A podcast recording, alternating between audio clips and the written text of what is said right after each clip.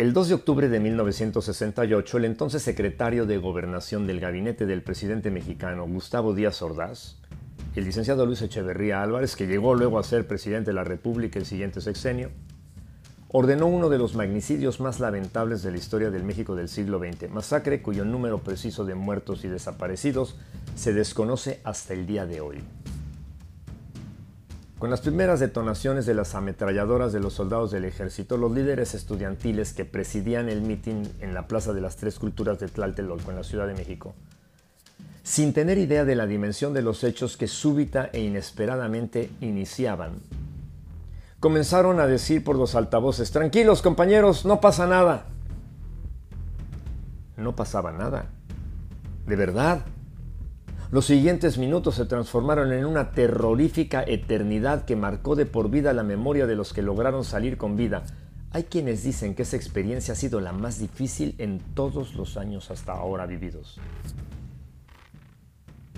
Los líderes estudiantiles no tuvieron la más mínima intención de engañar a sus compañeros manifestantes al decirles que no pasaba nada. Simplemente no tenían idea de lo que realmente estaba sucediendo. Desconocían la realidad de las órdenes que ejecutaba el batallón Olimpia. Así se les escuchó a los hombres de guante blanco autonombrarse. Mira, muchas veces nos sucede lo que a los líderes estudiantiles en esos instantes. Hemos tenido creencias erróneamente fundadas y por tanto nos hemos creído mentiras que quizá luego descubrimos que no eran verdad. El proverbio del día dice, llegarás a entender lo que es obedecer a Dios y conocerlo de verdad. Proverbios 2.5, traducción en lenguaje actual. Llegarás a entender lo que es obedecer a Dios y conocerlo de verdad. ¿Cómo puede esto llegar a pasar? Sencillo, aceptando la verdad de que, aceptando la verdad de Dios, como único, absoluto, inmutable, como única realidad no cambiante, como única fuente confiable en medio de un mundo cambiante.